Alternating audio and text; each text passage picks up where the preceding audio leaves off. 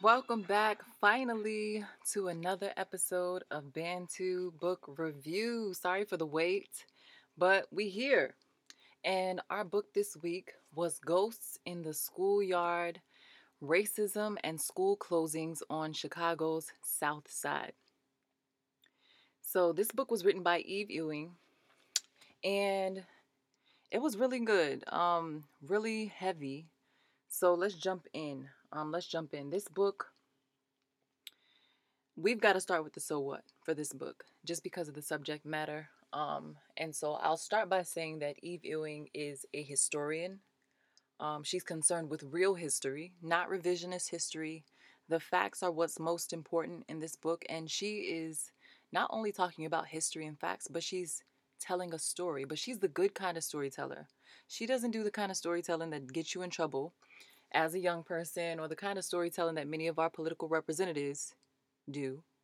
Okay, they are spin artists with their alternative facts. But Eve Ewing, on the other hand, is is telling stories, but she's a truth teller. She gives the facts, the figures, and paints a picture so you can see the city come alive, the city of Chicago. It comes alive in your mind as she's walking you through the streets of Chicago and recounting all the ways that the city has changed over time.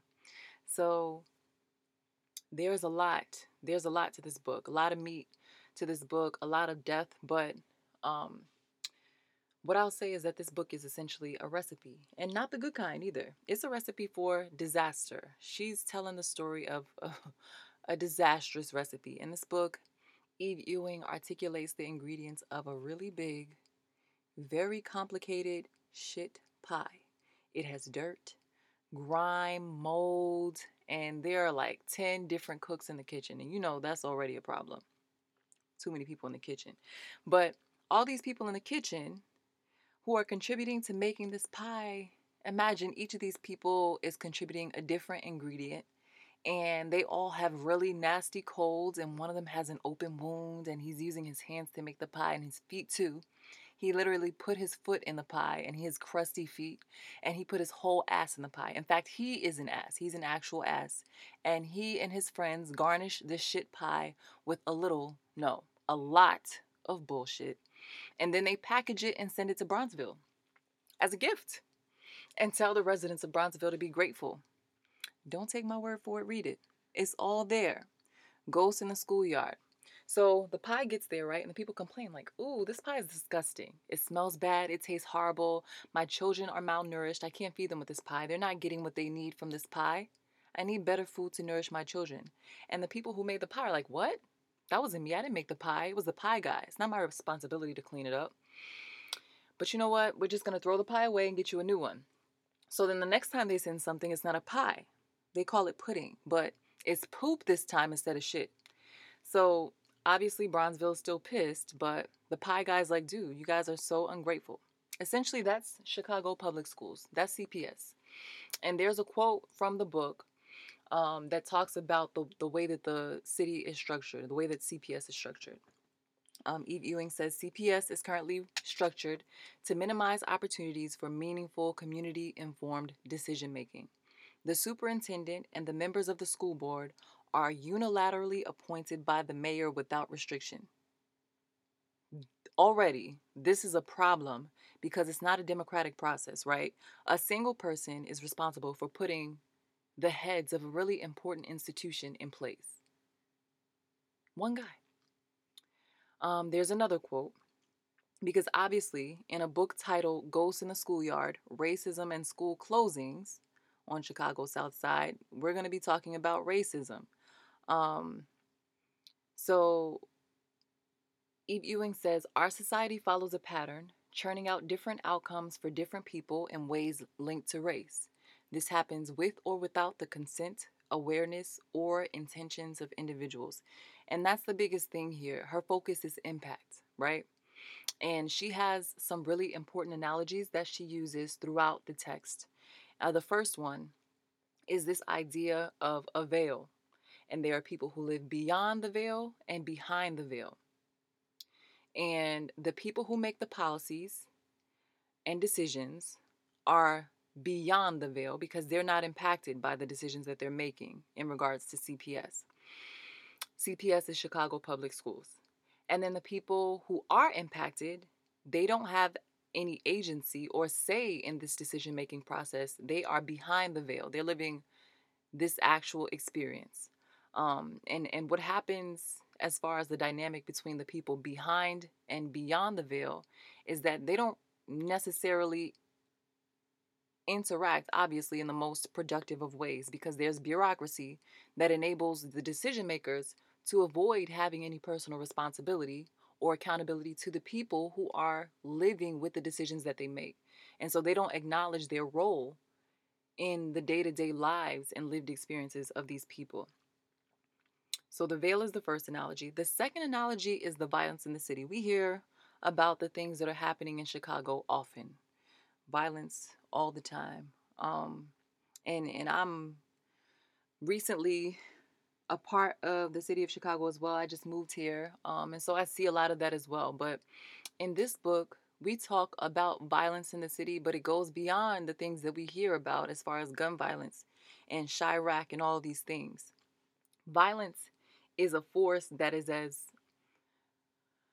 prominent in the streets as it is in the day to day lives of the people. Um, and Eve Ewing talks about structural violence that is being used by key players to shape the city and its community in menacing ways um, that are are terrible and inform the violence in the streets in a lot of ways.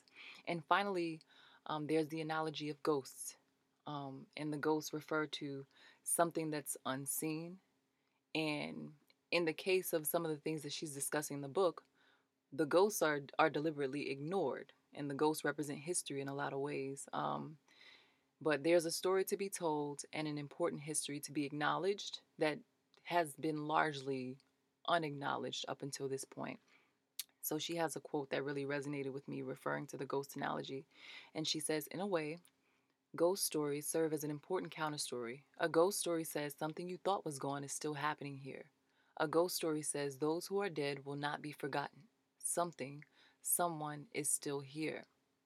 These ghosts are stewards of lives marked by mourning, mourning those lost to many forms of violence in this country. Excuse me. Mourning those lost to many forms of violence this country has invented to kill us. We mourn those killed by police. We mourn those killed directly or indirectly by the violence of hunger and desperation or the violence of poverty and poor health. We mourn those taken from us and imprisoned, and we mourn those institutions that have helped shape our sense of who we are. So, those are the analogies. They're all really powerful, and like I said, they're present throughout the text. Um, but the most important thing that the author does in this book is ask and answer some really important questions concerning the state of public schools and the impact of public education and its related systems on people of color and black people specifically. She does all this with a regional focus. So this is specific to Chicago and the Bronzeville community, which is in Chicago. We're talking about a specific neighborhood. So some of the questions, some of the most in questions that kind of carry the text and, and move the story is what is the history that brought us to this moment? How can we learn more about that history from those who have lived it? Who gets to make decisions here? And how do power, race, and identity inform the answer to that question. What lessons can we draw from all this history to guide the way forward? And how can we fight and change things? In some of the answers that she posits, um, there's community responsiveness rather than resignation to a predetermined fate. And she talks about um, this is a quote attention to agency, to speaking one's own truth, and to the presumption that a community may contain within its own wisdom the answers to its many conundrums. I think that's so important because I feel like a lot of times we know exactly what's wrong in our communities. And if empowered, we can make the changes that we need to see. Um, so she she outlines that and, and expounds on that in the book. The other thing is that she encourages the fight. Um, we got to keep fighting and stay vigilant of the new methods of attack so that we, we don't get caught slipping. Um, that can't happen as easily when we're prepared and informed. And, and one of the other things that she does, which I appreciate so much, is articulate that bias is not problematic when you're informed. You don't have to be solely objective in all manners, especially the matters concerning your own history and matters to which you've borne witness, right? Like there there are times when you've seen a problem and because you have seen it, because it affects you, you're not objective. you're biased and that is okay, right? There's an emphasis on sound judgment. But judgment is important. You can judge, you can make judgments, right? They don't have to be objective necessarily. As long as your judgment is sound, you have to make judgment calls and use your own good sense. Facts and figures are, alone are, are not always reliable or even relevant in every scenario. And so it's important that we are scrutinizing information that is made available to us. And also, it's important that we understand that what is not being said is as important or sometimes most important. So she has this quote and she says, Some readers may protest that my recounting of this narrative will not be objective, quote unquote, objective. Indeed, the story is not an objective one. I am not an objective observer, nor do I aspire to be. As critical race theorists have argued, claims to objectivity often serve as a camouflage for the self interest, power, and privilege of dominant groups in U.S. society. And I just gotta like snap my fingers to that because it's so true. When when people harm other people, when when they're cruel towards others, they don't call it cruelty. They don't call it being harmful. They give you a shit pie or poop pudding and say you should be grateful because they fed you. And they mask their cruelty with with euphemisms and in other names like community development or revitalization, gentrification, which is all the new school version of displacement, colonization, and cruelty. Okay, there's talk of long term plans related to finance and politics, but what is omitted from these talks is the discussion of human impact. And the people who are affected know the impact. And this book tells the story of the human impact of school closures from the lens of human experiences. Um, the author says experiential knowledge, this is a quote experiential knowledge of people of color is both a legitimate source of evidence and critical to understanding the function of racism as a fundamental American social structure. After you're gone, they'd prefer you be forgotten. Mourning, then, is how we refute that erasure. It's a way to insist that we matter, it's a way to remember. It's a way to remember, absolutely. So here's the history that sets the stage. Um, I won't I won't say too much because I think it's important that you read the book and understand you know how the story flows. There's a lot more um, to to what she's saying than than what I'm talking about here, but this is some of the most important history that serves as the backdrop for this text. So, Bronzeville is a thriving city and considered to be the black metropolis of Chicago at a point in time. Um, and it set the stage for a degree of economic, political, and creative vitality for black Chicagoans. This was after we made meaning of the shit pie and the shackles of slavery and then the Jim Crow South. People relocated to Chicago and Bronzeville specifically. And there's a reason why it was Bronzeville because we were contained. The black people were contained um, in that particular community. So then from 1917 to 1921, 58 bombs struck the homes of black residents, bankers who gave them mortgages, or real estate agents who sold them property. Then there was restrictive covenants, violence, Willis wagons, public housing demolition on a large scale, and then segregation. All these things contained black Chicagoans into Bronzeville and then forced them out between the 20s, 30s, 40s. And then the 50s through the 80s, the housing authority, there's more restrictive covenants that have certain stipulations for housing that essentially transforms Bronzeville into a city of children. And the culmination of all these events is what sets the stage for what ultimately transpires in the city. So there's centuries of segregation that fence the people in, and then suddenly they're forced out, and this is not acknowledged, right? Um, then in 2013, there are a number of school closures in Bronzeville that took place as a result of policies rooted in racism. So there's generations of racist policy built on racist policy from previous generations. And it's racist because it disregards, controls, displaces black children and families in new ways layered upon the callousness of the last.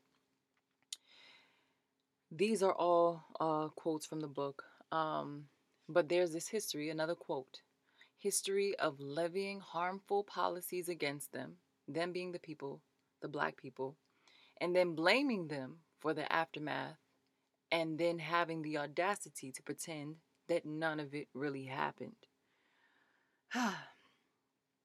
so I just said a lot. Um, I didn't say it nearly as well or present it nearly as well as the author who who builds this case over time. Um, but in my mind, there are a couple scenarios that that kind of help you to see what's happening in the book, and and you might be able to relate relate to this. So the first scenario is this: Imagine there's there's a classmate who's constantly antagonizing you, and so finally you get fed up. Like, I'm tired of this. And you finally clap back. But then you get in trouble because the teacher saw you respond. And not only do you get in trouble for responding, but the teacher never addresses the initial act of aggression from your classmate that provoked your response. You're pissed, right? That's how it feels when black people get chastised for talking about racism by people who don't address the racist behavior of the person, people, or systems we're responding to in the first place. That's the first scenario. Still rolling with this classroom analogy, here's the second scenario. Okay, we're back in the classroom and your classmates antagonizing you. Again, bullying you, doing all these things to hurt you and and they've been bullying and antagonizing you for a really long time. They go from throwing paper balls at you to now they're throwing rocks at you.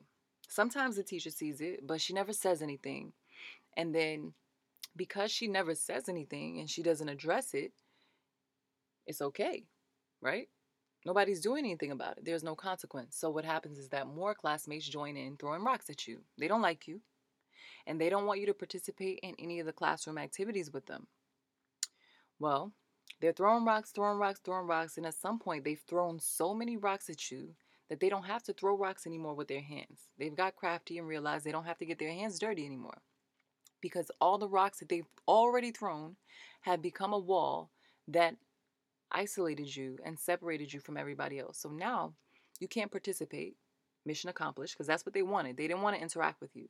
You can't participate because this wall is now blocking you from accessing the benefits of the classroom.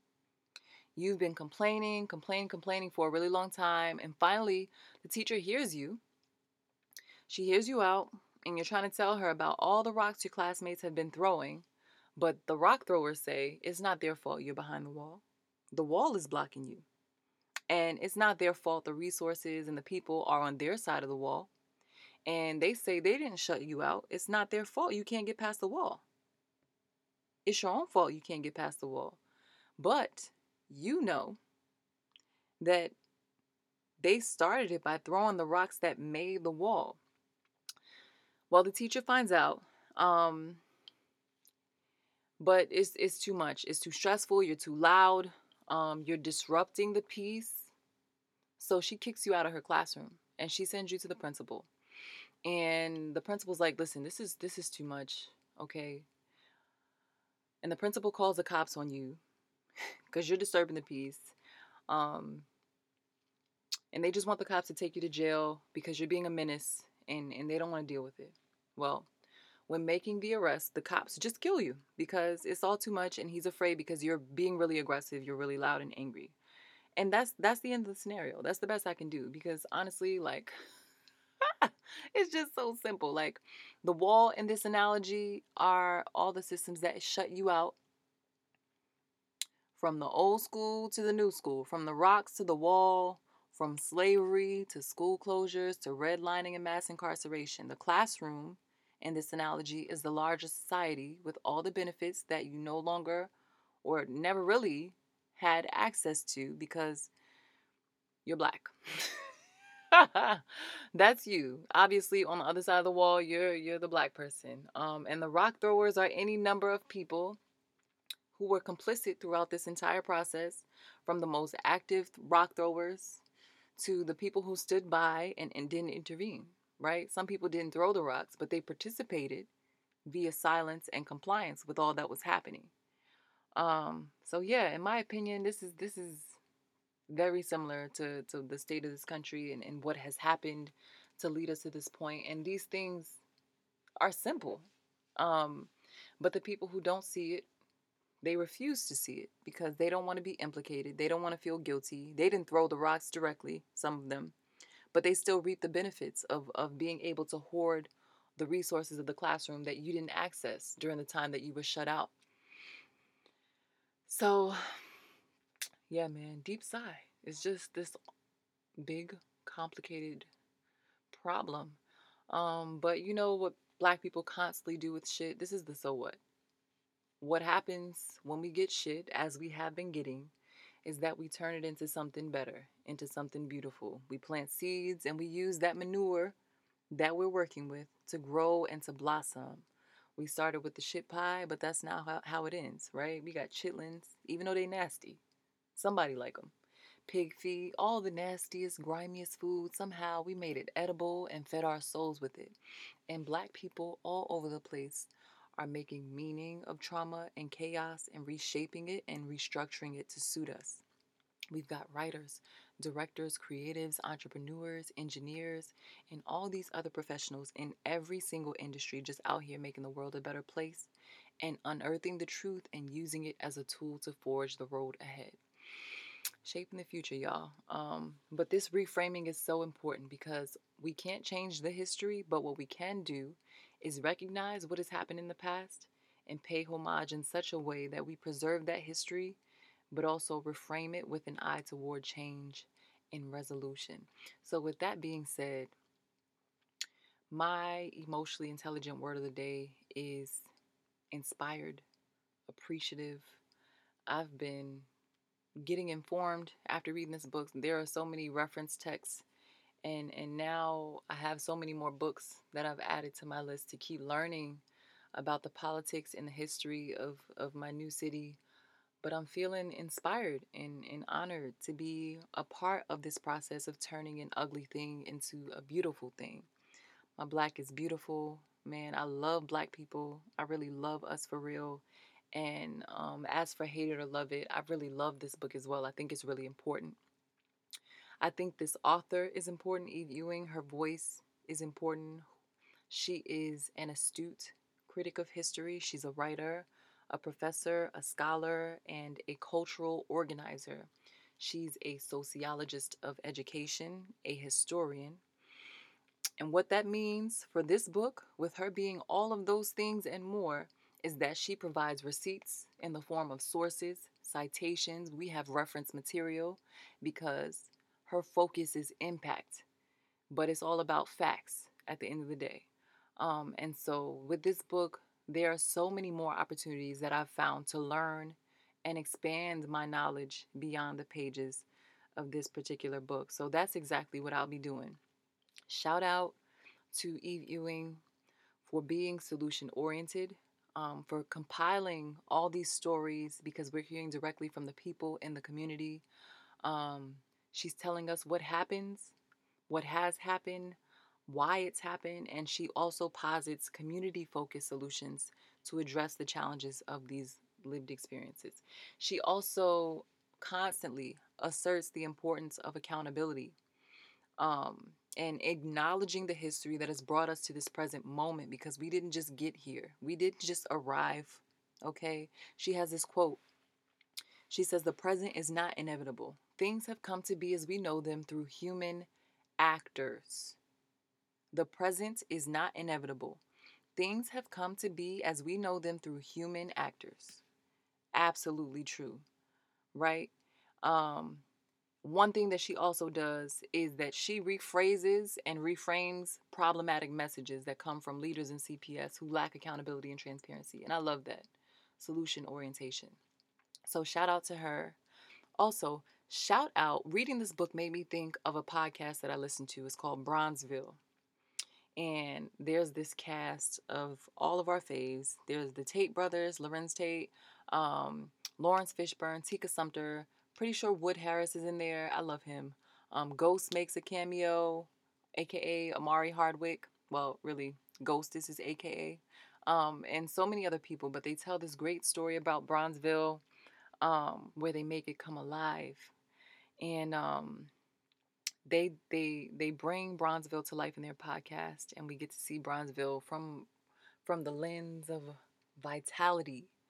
Um, and Laurence Fishburne, you know, he has that real smooth, deep voice. So it, it just sounds so good. It sounds so, so good. Um, and there's a quote in the book specifically that reminded me of this podcast. Here's a quote Like so many black people in so many other spaces at so many times, Bronzeville residents responded to white supremacy by shaping their space in their own image turning humiliating and dehumanizing segregation into exhilarating and rehumanizing congregation. So definitely check out the Bronzeville podcast because they do just that. The second shout out, third, one, two, three, yeah. The third shout out goes to, so it, it, it's kind of late, but um, Indigenous Peoples Day. It happens at the beginning of this month, October 8th, I believe um, and it's rebranding Columbus Day. And I think that's so important because Indigenous Peoples Day again does this thing of refocusing and reframing an ugly history. And it tells the whole story of, of what happened. We're celebrating, you know, the history um, by highlighting the true victors of that moment in time instead of, you know, putting Christopher Columbus, the colonizer, front and center we acknowledge the violent history of European colonization and the genocide and terror inflicted on indigenous people and celebrate them for their resilience, right?